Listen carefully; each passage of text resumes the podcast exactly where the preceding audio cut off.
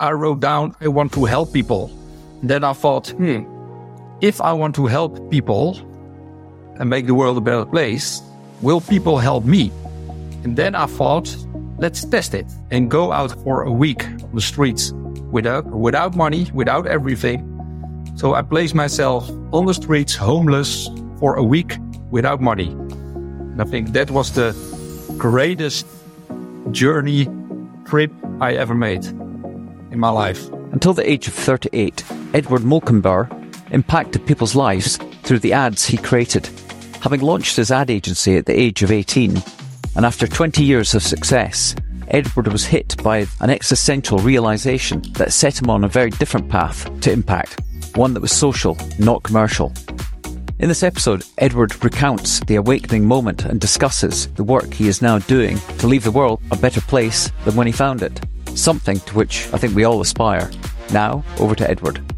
Edward, welcome to the Impossible Network. Thank you. It's great to be chatting to you uh, here from Austin, and you are where? Well, I'm in Haarlem, and uh, it's nearby Amsterdam in the Netherlands. Yeah, uh, delightful Netherlands. Well, let's jump. Let's let's jump in. We've established through the introduction that you've had a, an interesting sort of uh, career, a life journey working in advertising, having your own agency from age 19. But you're on a very different yeah. journey now. Before we get into that journey and what you're working to achieve, perhaps we could start with a big question as to who you are as a human being. Who I am as a human being.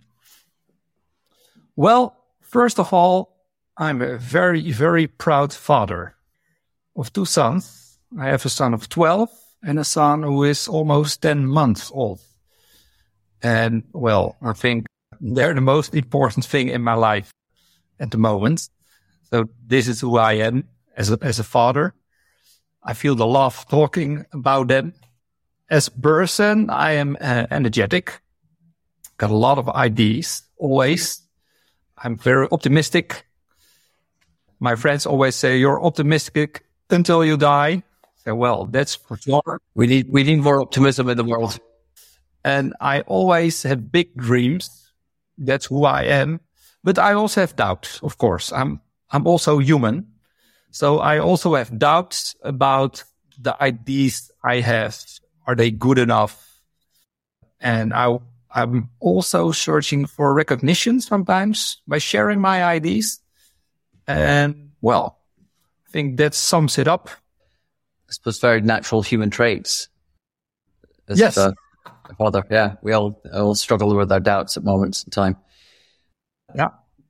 But that, in terms of who you are, you didn't really touch on your values and your principles that you live by. Well, the values for me are don't judge a book by its cover. Maybe that's the best way to pronounce it. Mm-hmm. It's a value for me. No one is better or worse. Everyone has a story.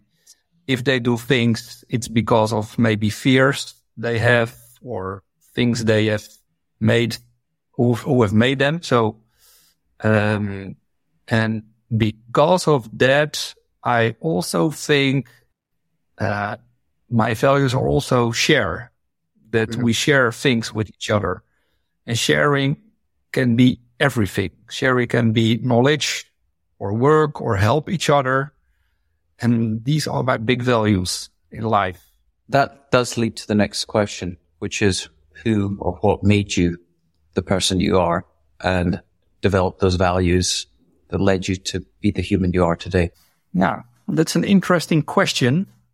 Let's find out how my yeah. life story comes to these values, or else maybe you teach me by myself. I mean, we all talk about the simplistic, uh, the binary nature of na- uh, the binary question of nature or nurture, parents, yeah. or just is it in your yeah. DNA? The impact of your well, mentors, I'll, I'll teachers. just tell you, yeah, I'll, I'll just tell you. When I was uh, a baby, and I think I was around two years old, I got very sick, and my parents didn't know what it was. So I went to the hospital a lot till I was, I think, eight years old. And I remember going to the hospital a lot. And those were periods of four till six weeks. So that's a lot as a kid. Mm. And it turns out I had uh, gluten. Do you know the gluten in the, in the food? Oh, yeah. Yeah. Glu- yeah. Gluten intolerance. And not, now everyone is, it's very hip in the Netherlands when you eat gluten free, but uh, in that time it wasn't known so well. And because of going to the hospital so much, I got a lot of attention from my class because they all sent me cards. I was away. And after that, I remember I played soccer very well. And I played soccer very well at the age of 12. And I scored 99 goals in one season. So that's a lot. Hang on so a second. Hang on. A, hold on a minute. A buddy Johan Cruyff. Yes. I wish. Yeah. And that's because I could, I could run very fast. So when I think of my childhood, I was the guy who could run very fast. And when you uh, play on school, they never could catch me. So I was the kind of, well, wouldn't say popular guy, but and I always helped also the children who were bullied because I did, I, I didn't think that was nice. And that's also a kind of attention I attracted. And then with playing the soccer at 12 years old in the newspapers, they played me every week when I made so much goals. So after that, I went to school, but they placed me on a school, my parents, and that was much too low for me, the education.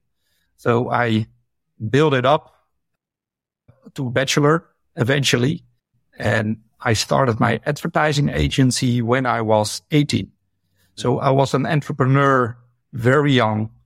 I also organized events when I was 14 years old because I wanted to uh, buy fireworks at the end of the year. And I thought, hmm, how can I make money? Maybe I have to organize an event, I make money and I can buy fireworks from the money. So as a child, I got a lot of attention and it started when I was a baby. So what does this tell you about my values? Or just who you are. So, you know, you say that you don't judge people. You believe in sharing. You're a dreamer. I can, so I can see the connection between the judgment and protecting kids that are being bullied and probably seeing, having empathy for others. Yes, that was very much also from my mother's side.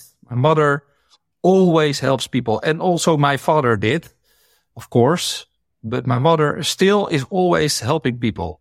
And she got a recognition from the king from on uh, King's Day. They give recognitions to people who do good things in society. It's, it's maybe it's in my DNA my sweet mother. Yeah, I love her so much. Okay, I can understand that you you had uh, a combination of a let's just call it the help gene and an entrepreneurial spirit, and yeah. presumably from what you're saying, it sounds like you excelled in your education. Yep. That sense of self belief to be able to set up your own agency at age 19. I mean, I worked in advertising. The idea of setting up my own agency uh, didn't come to me until I was well into my forties. So yeah. what gave you that inner belief and that worldview that you could actually go out there on your own and, and make it? I think it's also because of my parents, because they believed in me and they always said, it doesn't matter what you want to be or achieve in life. They put no pressure at all, no pressure in school, no pressure in work, they always believed in me. And I had a very nice and warm childhood and nothing could go wrong, in my opinion. So I think the belief of your parents that whatever you do, it's okay. It makes you strong during life. And I always thought, well, I am young and I can make mistakes. And I still make a lot of mistakes and I don't mind. I don't feel ashamed when I make mistakes. I learn by make mistakes. Yeah, back to my parents. Yeah. Interesting. I've interviewed quite a lot of people over the last few years who've been probably fair to say they're come from sort of immigrant families. And they, in a way, they, they describe as a, they describe their childhoods in a very different way of high expectations of knowing they had to overachieve, knowing they had to deliver. Ah. And you often think that that's yeah. what leads people to the success and the heights and to excel. Yeah. Yet you're saying there was no pressure. There was just a sense of belief. I just want, it's interesting yeah. that there does, cause I, you know, I think I believe that probably a lot of people that maybe listen to these interviews are parents and maybe we all question our parental style and approach. And yet you're saying the, the important thing is just the belief in the kid and giving them a sense of inner confidence. I agree to that. Yeah. Yeah. Interesting. So that, with that sort of that journey you went on age 19, could you just give us a, um, a bit of an overview as to what, what, why you went on that, into that world of advertising and what led you down that path before your life pivoted? Yes. Pivot. Well, advertising, 90 years old, believing I could change the world. Of course. I still believe that. And the, I, I know the first 10 years of my advertising agency, I did everything from TV commercials until logos. And then after a while, I thought, ah, I have to be very good in a specific thing. So I just changed my advertising agency from doing everything to specific only direct mail.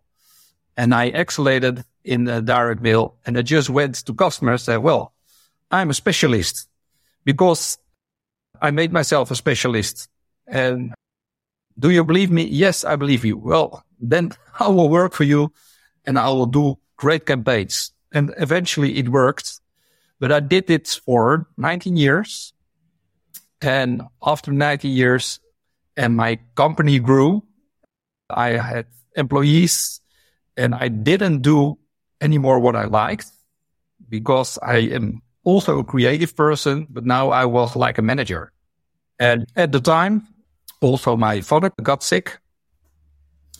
And when we were at the doctors in the hospital, and uh, I still remember, of course, and we were sitting in the room, and the doctor said, I'm sorry, we have some bad news. You have cancer.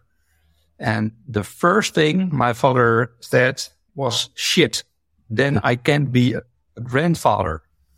And uh, well, it still touches me because I have a, a baby now, 10 months.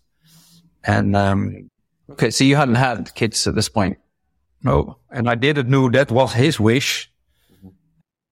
But you can imagine when your father passed away, I, we, I had a very good relationship with him. Within seven weeks, we had to bury him.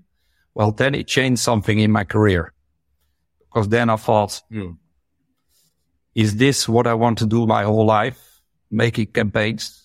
And if I die early, is this what I want to look back to? And for me, it was no, I have to do something, uh, have to do something else, something else. Wow.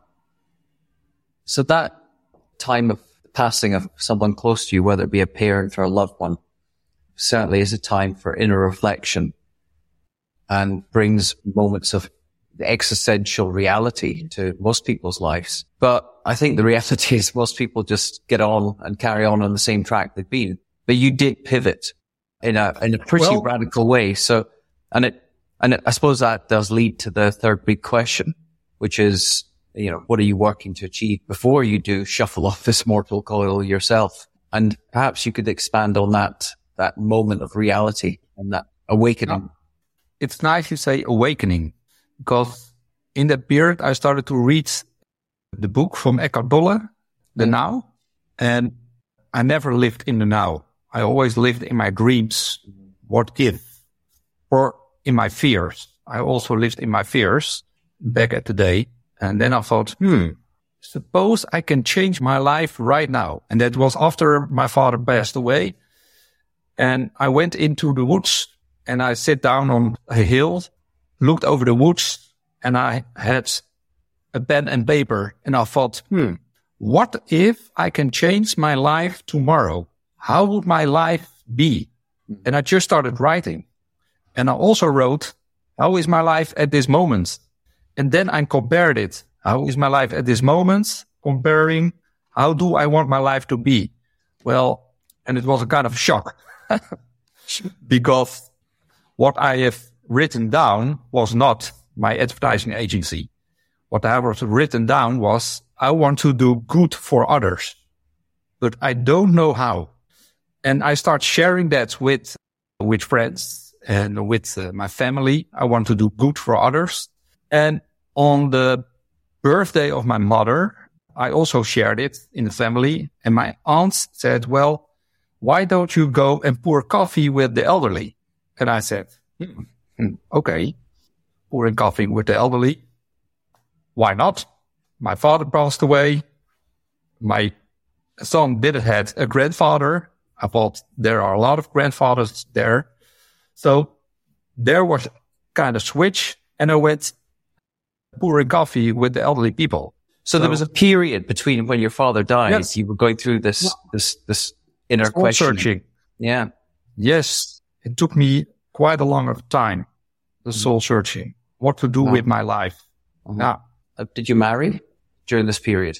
Yeah, well, I had a girlfriend at the time, of course. Yeah. So what did she say? Because she probably thought, hey, I met this guy with his ad agency. I can see we've got to have this interesting life. And then you're going on this uh, inner soul searching, existential sort of journey. Well, in that period of time, also that relation stopped. Ah, right. So okay. It, it was a new period for me. It was a new period for me because I was single at the moment. And then I thought, okay, so I changed all my life. I wrote down how, what do I want to uh, have my life? Mm-hmm. So there was no girlfriend telling me, what are you doing? I just, just did it. and well, by pouring coffee, friends ask me, what are you doing every Sunday? Well, I'm pouring coffee. Oh, can I come along? Of course you can come along. Pouring coffee where? In the elderly homes. Yeah were coughing in the elderly homes for the elderly people. And they asked, can I come to, can I come pour coffee to, uh, with, with elderly? I of course. And the first time they came and I liked it very much. Second time they came along, but the third time they stopped. And almost every friend, friend stopped the third time. And I asked him, why do you stop? Well, I did my parts. Uh, and it's nice that you do it, but I stop. And then I thought, hmm, maybe I can make a pay it forward formula. What if I ask people who wants to donate four hours of his life? And that's not much, of course, four hours of his life. Who wants to donate four hours of his life? Go with me, pour coffee with the elderly for two hours.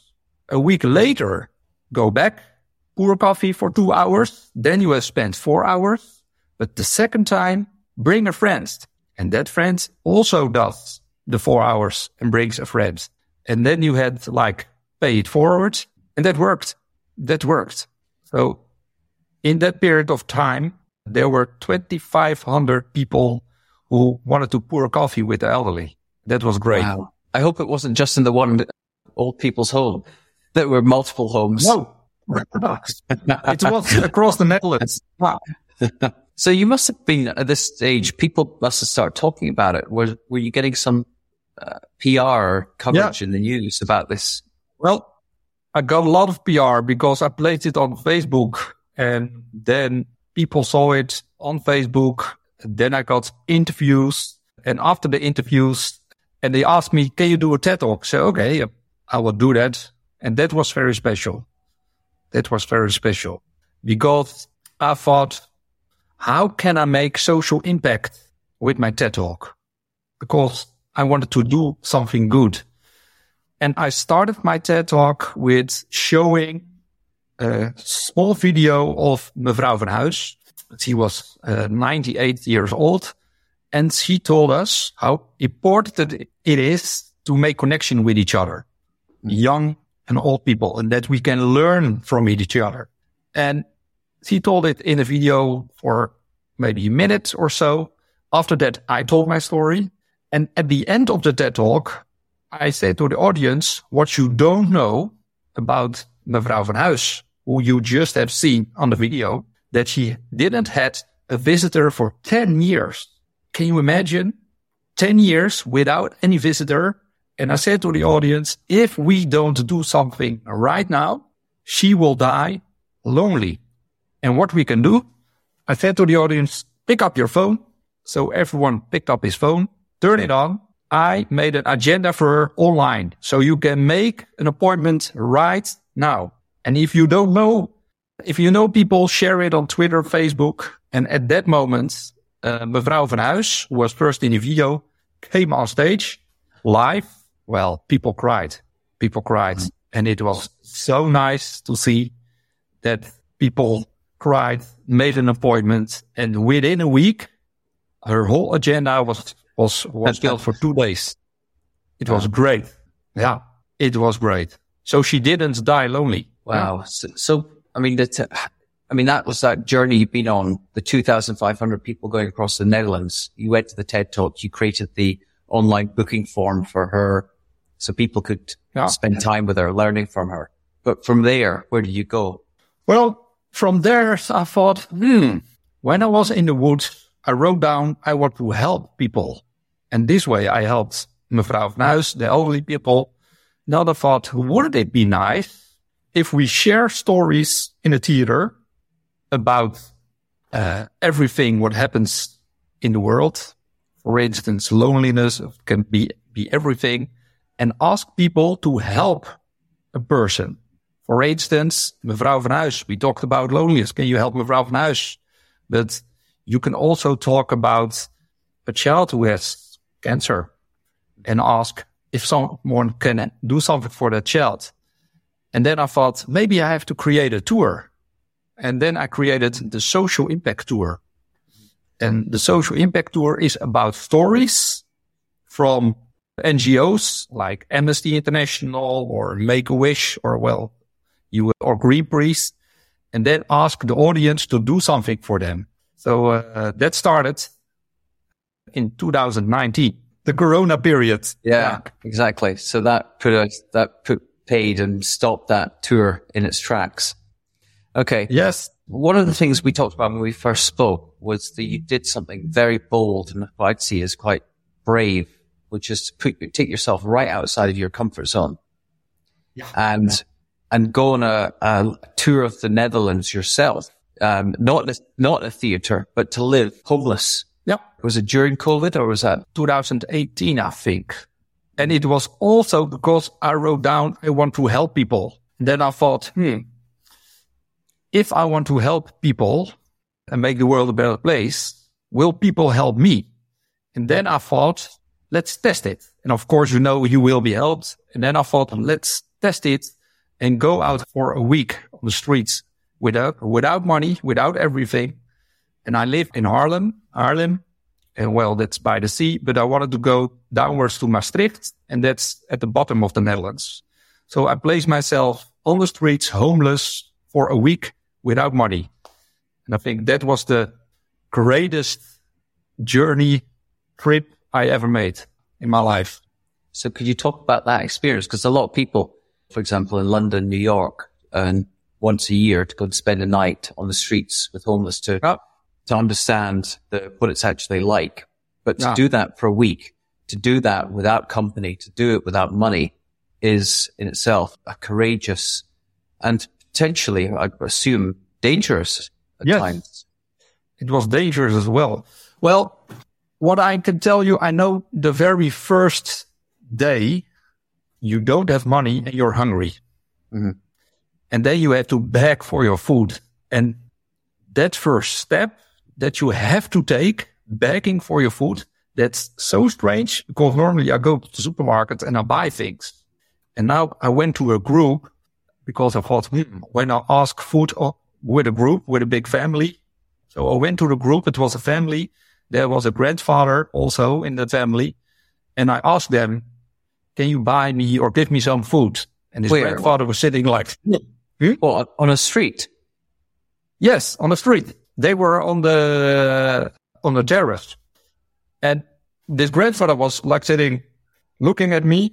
No, and I said, "Oh, oops," but no, go away. And that was also strange because, well, I'm a nice guy, but go away. And I was walking by the terrace, and someone else on the terrace said, "Hey, come to me."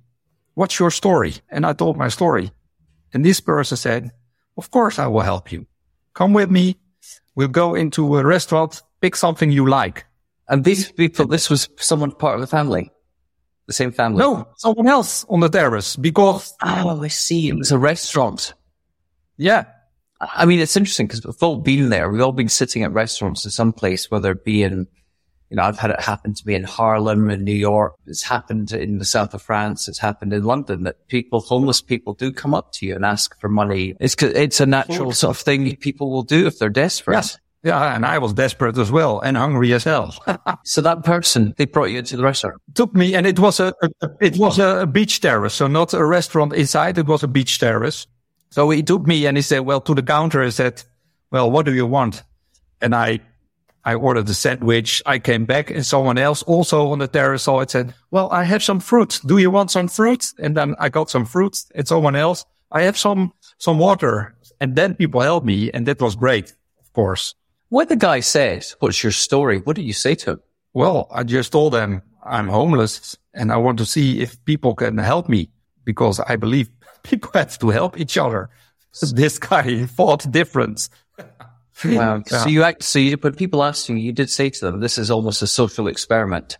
Yeah. Mm. But I also went into a, a barbecue in, in a neighborhood and the people told me, well, come here and we have a barbecue and you can eat with us. And at the end of the barbecue, where do you sleep tonight? Say, I don't know. Well, sleep with us. And I didn't know the people and they just offered me their house.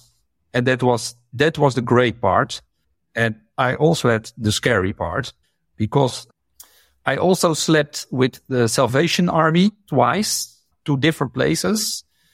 And there are the homeless people who are addicted a lot of people are addicted to drugs or alcohol, but also a person who killed his mother came back from jail, came out of jail and had to go back into society, but didn't have a job or a big drugs dealer who had a boat full of drugs, went into jail, came back into society, all kinds of stories.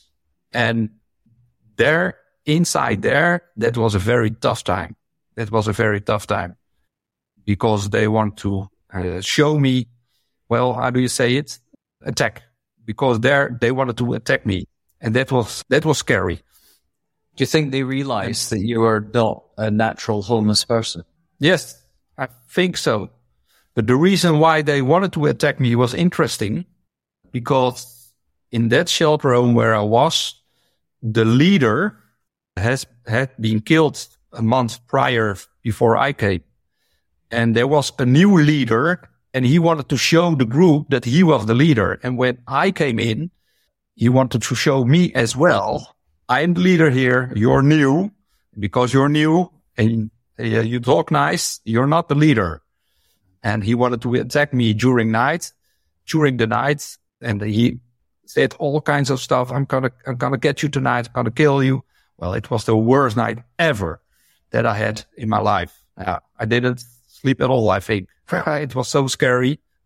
Eventually he didn't kill me, of course, but still. Yeah. Yeah, but that threat that must have been quite terrifying. It was quite terrifying. It was quite terrifying.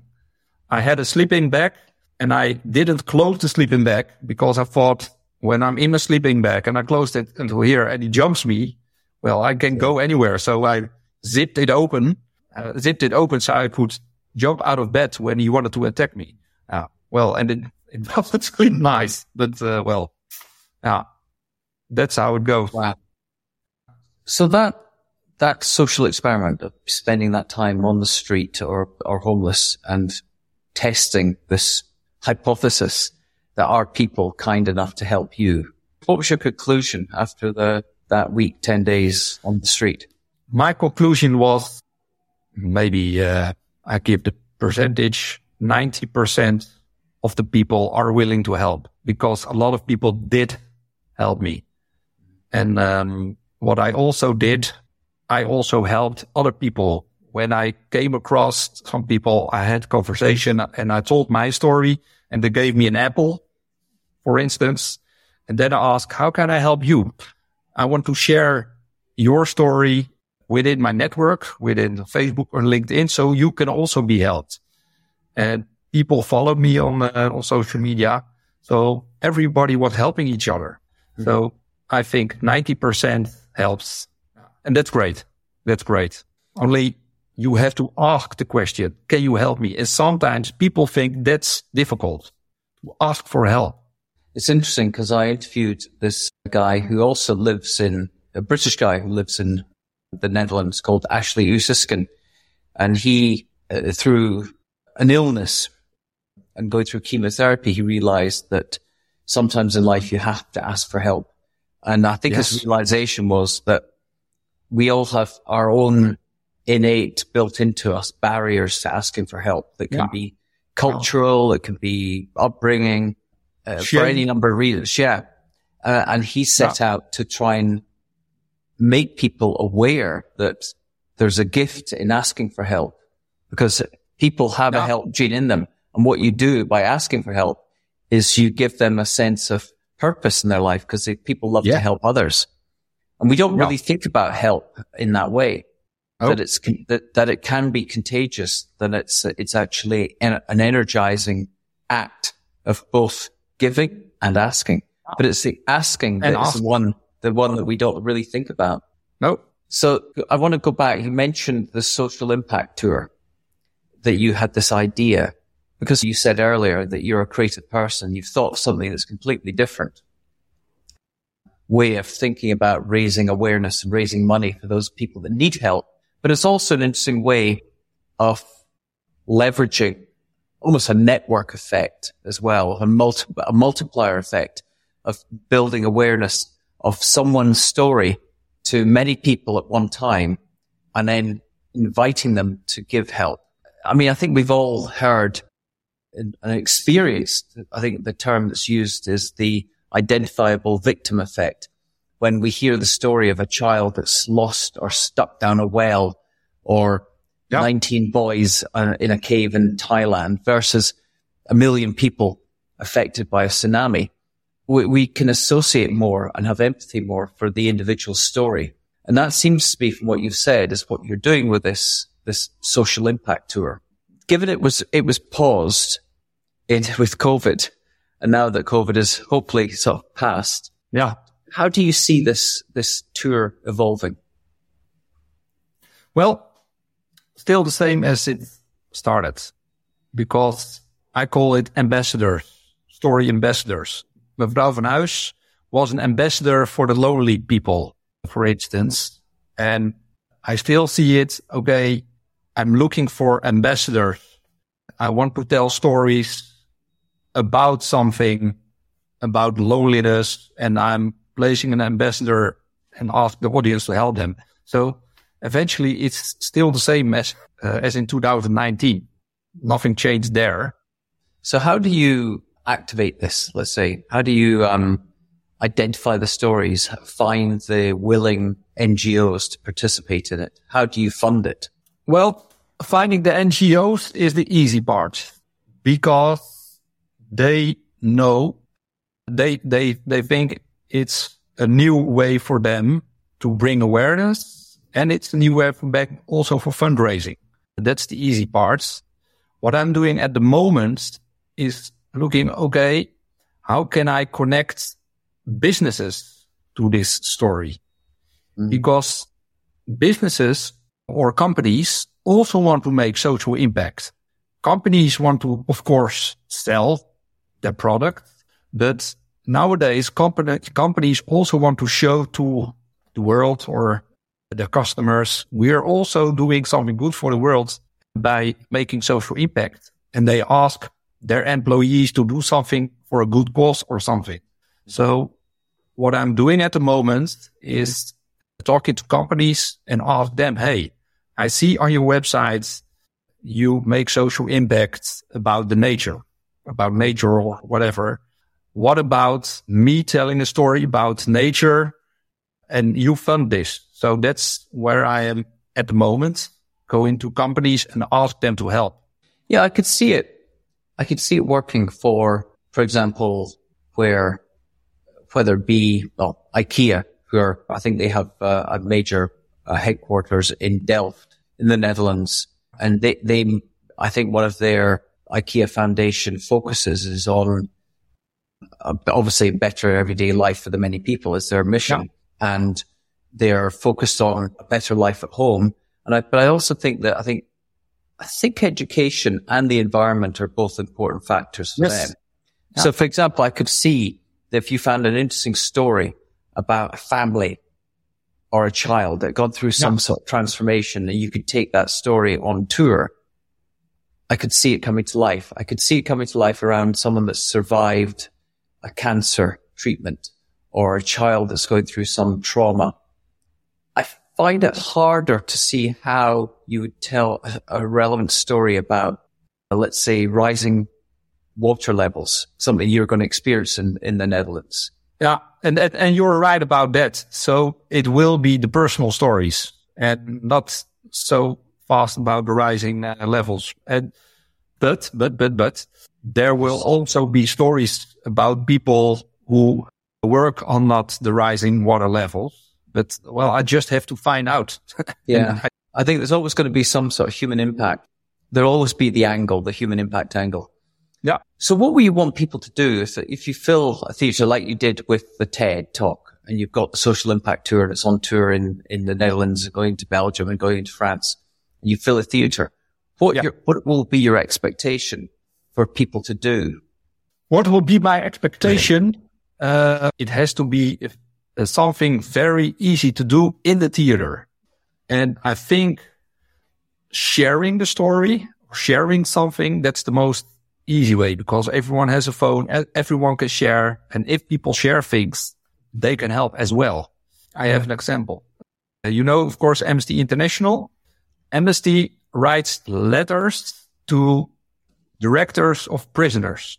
So someone is taken prison into a foreign country, maybe has a death sentence. And then Amnesty said, no, he's not guilty. And they ask people to write cards. These cards they send to the, the prison and sometimes they come free. They are free mm-hmm. or sometimes they can have more family, better food or a better bed or something. And the idea I had for Amnesty, I thought, hmm, what if I am in the theater, tell a story about someone who is locked up, make a movie of the person and ask thousand people to pick up their phone and to share that movie all at once. What will happen if thousand people share one movie on social media all at once? And before that, I will also ask people to join online and what will happen if 5,000 people share it at once? And I think that's something very easy. And if you do that, well, I don't know what happens, but I can imagine something happens on social media.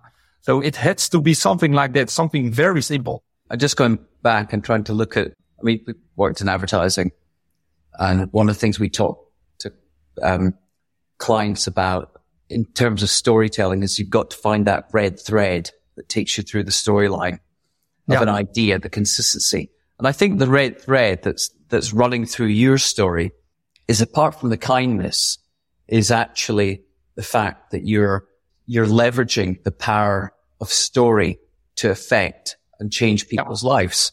You know, yeah. through the ads you make, through the direct mails you did.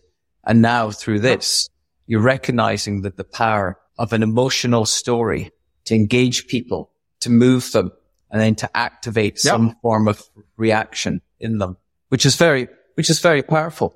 And I can see why that brands, many brands, yeah, they go down the same route, the same path with, um, yeah, their philanthropy and making just statements on their website, putting money into NGOs, sending their staff uh, to activate employee engagement on day tours to go and see what's happening in the field. But this feels like it's an original, fresh and unusual way that brings together both audiences, employees and businesses in a completely new venue. Yeah. What's, I mean, what's been the reaction so far that you've had from people? By helping uh, others, you mean? Just generally of the idea of the social impact tour. Oh, well, people find everyone where, where I talk about is, oh, this is great. They all like it. They all like it because well, maybe the same when I got homeless or what, what we talked about it. People like to help people. People like to be in a community and it feels good when you can help someone else. So mm-hmm. maybe 90%, the same 90%, because there are also people who think, well, I don't think it's a good idea, find it a good idea. And, um, I know the first is always the most difficult by far. Yeah. But when the first one is going, well, I think then we'll fly. Yeah. It, it sure. must be, it must be the same with the first cup of coffee that you pour on a yeah. Sunday and the, uh, the first time you go in there. It's, yeah. So it was also, I was alone and then I had uh, 25 other people wanted to pour coffee. Yeah. Yeah. That's the same. That's the same. And I just started again. So maybe within a year when we talk, well, it flies. But uh-huh. I just started again with, with the tour. Yeah. So when will be the first, when will the tour kick off?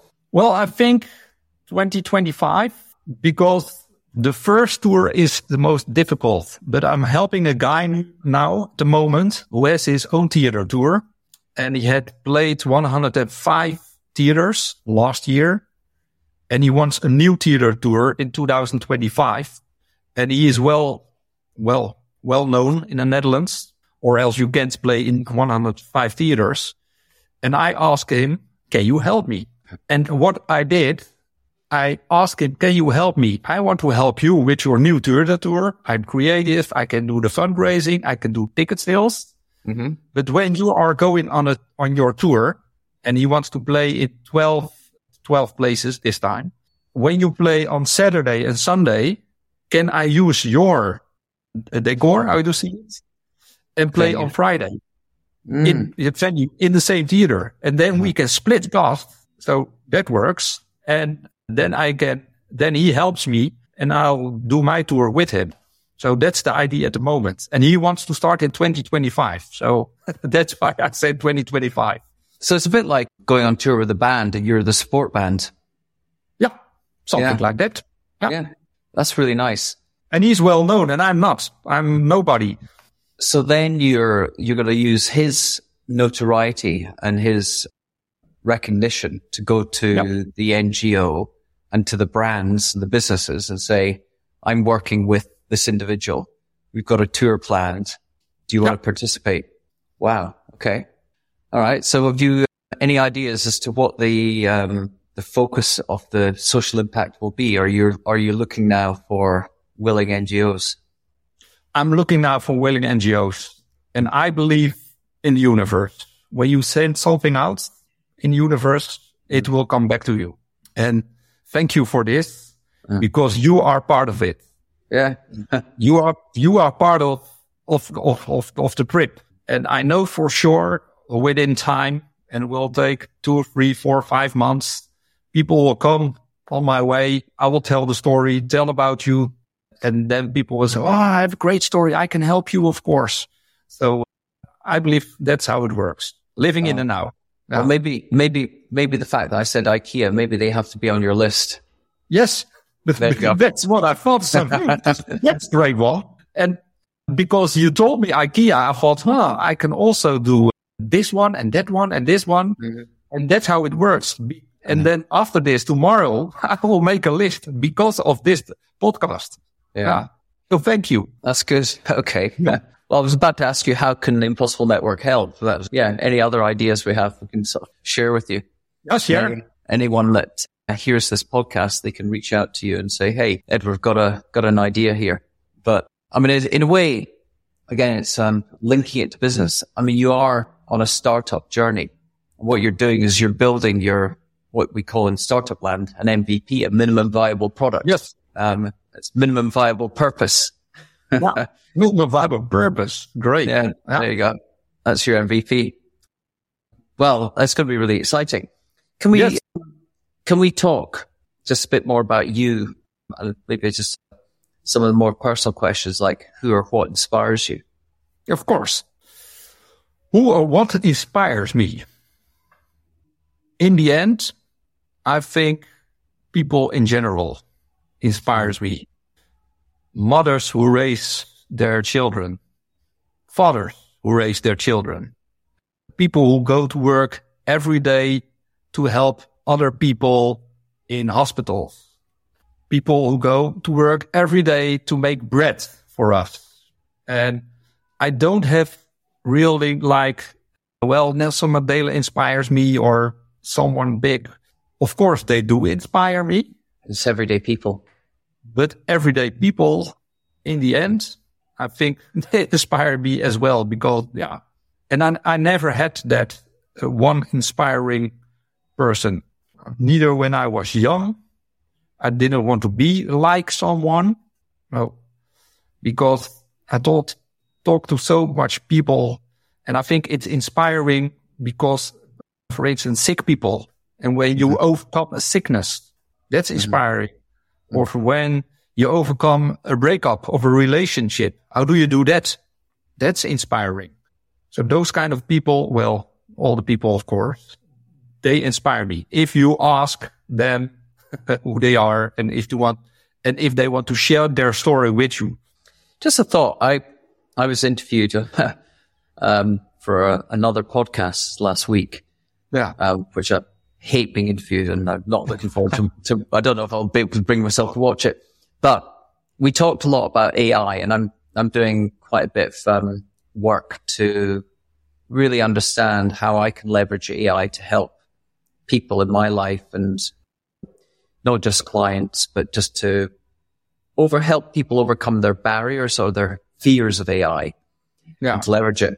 and it just struck me that given the the level to which I'm exploring this, it might be a worthwhile exercise to do some advanced prompt writing and to see what an AI like Claude, which is Anthropic's tool, not ChatGPT, but Anthropic might be a better one to yeah. give it the, the, pro- a significant prompt that's well thought through that sets very clear expectations and boundaries and to really try and unlock where you could take the social impact tour.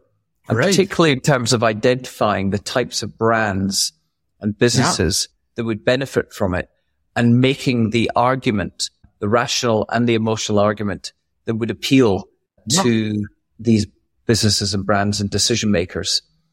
And it would be a fascinating thing to do because it's never been done and because it hasn't got the yeah. training data wouldn't necessarily come up with an obvious answer. I think it could be an interesting exercise. So maybe what we have to do is after the podcast, we'll maybe go and do a little workshop and, and test yes, it. Great. And it could be interesting That's to see great. what it generates. What a great, what a great idea. Yeah. So there you go. That's a that's a that's my offer of help to do that. Yeah. We can we can we can maybe yeah, record it and and put it out there and see people can see, what, see what, what happens. Yeah. Okay. And also we'll that, that, will make a great story, of course. Where we come yeah. up with something. Yeah. exactly. I'll change the world. So, oh, okay. yeah. With a good um, prompt, of course. Okay. You said at the beginning just like other human beings, you deal with doubt and, and questioning, but we all face these moments, these quiet moments of uncertainty and doubt in our lives. But how do you deal with it? Well, most of the time it takes me three days, two until three days. because when I have a doubt something, and it, it's a bigger doubt, but the small things, not what to wear today.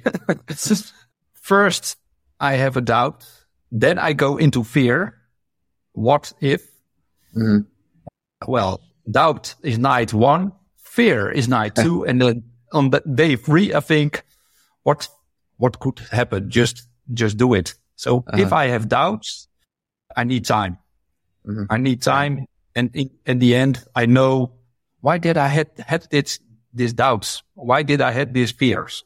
So uh, a good night's sleep in the end, a good night's sleep, or a walk, or going for a walk with my with my sons, or being with my sons and see them playing, and then everything dis- disappears. Love. Well, that works for me. Okay. Wow. You said at the beginning that you're also a dreamer. I mean, this is I think it's interesting that we we have our dreams, our goals, our ambitions, our desires. Yes. At the other side, we face our doubts, our fears, our uncertainty. Yeah. That are almost barriers to unlocking and to activating those dreams, those yeah. goals, those ambitions. And it is only action that actually unlocks, as you said, the universe, the, the people, the connections, the experiences that take you forward. Yeah. What do you, I don't know what, what the question is here actually, but it is just more, more of an observation in terms of you talked about you've got the doubt, the fear, you go for a walk, you take time. Presumably, presumably you then take action. And that's the answer. You, you, you gave the answer yourself. It is taking action because when you have doubt or fears and when you stay with them all the time, there's no action. You're only in your head. And when I read the, the book Living in the Now, I also did more action. And when I read articles, podcasts of people who have made it, they all say the same. Just take action. Mm-hmm. Ask people to help you make mistakes, make mistakes and go into action. It's funny. I had a, a guest, an interview you should listen to. It's with a, another ex ad guy called Don Smith from last year, who was a, a very, a, a colleague of mine at an agency in Scotland. And he's now an inventor and he is very much driven by a theory by a German philosopher, but it's emergence. So he doesn't think about failure and fear. He just thinks we're all in a, a state of emergence and everything is emerging and we just are on a journey emerging into who we need to be and who we, we should be. It gives him more of a, an acceptance of the ups and downs when things don't go right. It's just a process of his emergence. And I think it's an interesting philosophical way of thinking. It's almost like a stoic way of thinking about life. So yeah, and just anyway, just an, a, uh, a, ref, a yeah. And then I think for the people who are all also listening, maybe a question or also for myself, why don't we take action? Oh, now, uh, you can't take action all the time, but why do we stop? Well, it is, it goes back to the word I use a lot in the podcast, which is serendipity, that I think it's serendipity is only unlocked when you take an action. Yeah. When you do something, you uh, have a conversation, you go to a place you wouldn't normally go or walk down oh. a street. It's, it's having the curiosity and it's having the courage to do something you wouldn't normally do. Go out of your comfort zone. I think exactly. Which is go out of your comfort zone and explore. And when you're always in your comfort zone in your job or in your relationship, or then you don't take that much action. When you go out of your comfort zone, there's where the action is. Maybe that's the answer. Go out of your uh, comfort zone, take the action. Yeah. And there are the, the beautiful stories in the end. And that's what you did with your time on the street. You certainly yeah. went outside your comfort zone. Yeah. And by doing this interview, talking about it, I also for myself think I have to take more action. Mm-hmm. And so it also worked for me. So thank you again. What do you think the impact will be of this change in life direction you've taken on your kids? Well, I already see the impact on my kids because, well, the one of 10 months old, I don't know him so much, only 10 months. But the one who is 12 years old, he sees what I'm doing and he is kind of copying me in the right way. And for instance, we went to uh, a Dusseldorf during Christmas and there was a boy on a violin playing. And my son and everyone gave him money and it was cold and it was late. And my son thought, I have to help him. And he grabbed into his pocket and he got all his money and he gave it to the boy. And it was four euros. He blushed and thought, oh, what did, I, what did I do? I gave all my money, four euros. I can, I can buy a lot of candy for, for this. But he did it on himself. Not that I said, give it. And I said, but why did you give it to him? he deserves it because he's standing and it's cold and uh, I like his music. And I said, okay, and what feeling does it give? Well, it gives a great feeling, but now I can't buy candy. But do you need candy at the moment? No. And I saw him thinking, I did the right thing. And then he was proud of himself. Yeah, well, I did the right thing. And in the end, I bought in something sweet. So everything was okay. But I see him do it, do that. This was one, one thing. Do that a lot of times. And uh, then I think, well, that's the impact I am making as a father on him. So, uh, this is a positive impact, if you ask me. That's very cool. You talked about the book, The Now, Eckhart Tolle. Um, yeah. is, there, is there any other book you would recommend people read? The Alchemist.